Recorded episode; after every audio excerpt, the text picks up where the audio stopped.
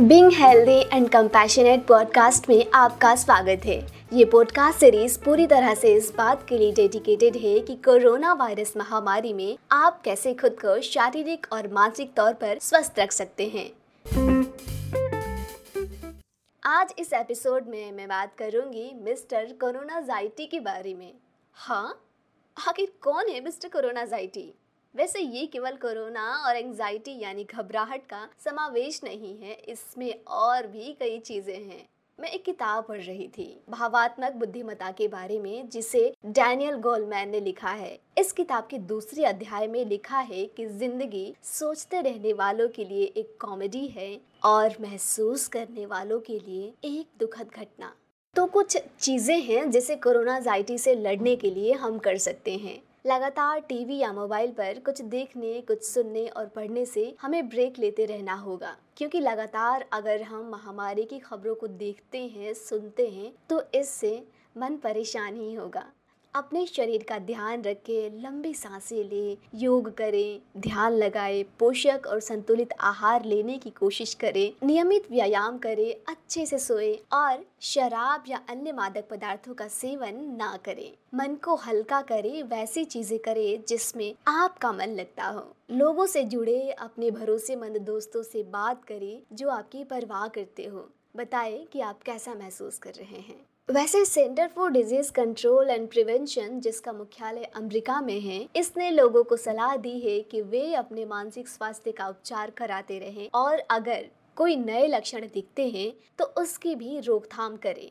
और अब जो बात मैं बताने जा रही हूँ, वो अभिभावकों के लिए बहुत ज़रूरी है, क्योंकि हर बच्चा और हर किशोर तनाव के लक्षण नहीं पहचान पाता। कई बातें हैं जो आपको भी गौर करनी होगी, जैसे अत्यधिक घबराहट और दुख, बेवक्त खाना और सोना, हर समय चिढ़ा रहना या बौखलाया रहना। जिन चीज़ों में पहले मज़ा आता था आपको, उसमें आपका मन नहीं लगना। अचानक से तेज सिर दर्द या शरीर में ऐठन होना। ये तनाव के कुछ लक्षण हैं, पर सौभाग्य से इसके उपचार भी हैं।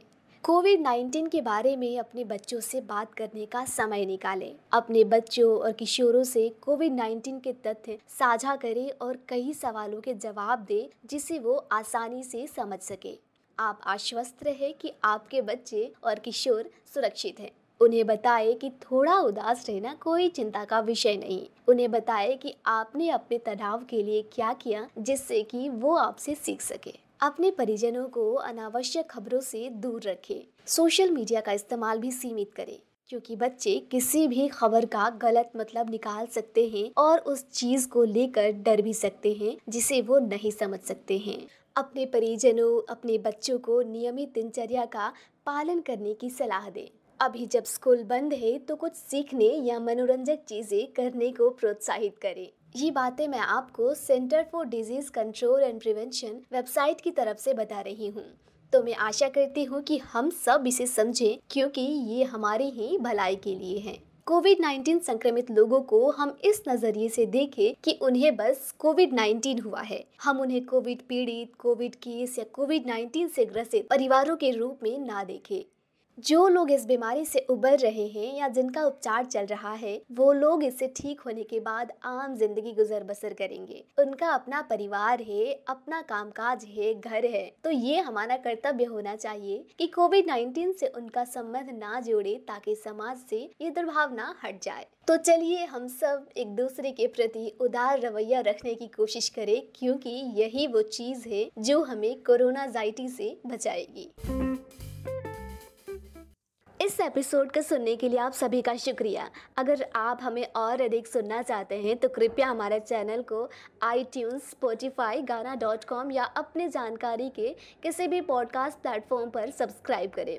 ज़्यादा जानकारी के लिए आप हमें मेल कर सकते हैं। हमारा ईमेल आईडी है being हैको at the rate Gmail dot com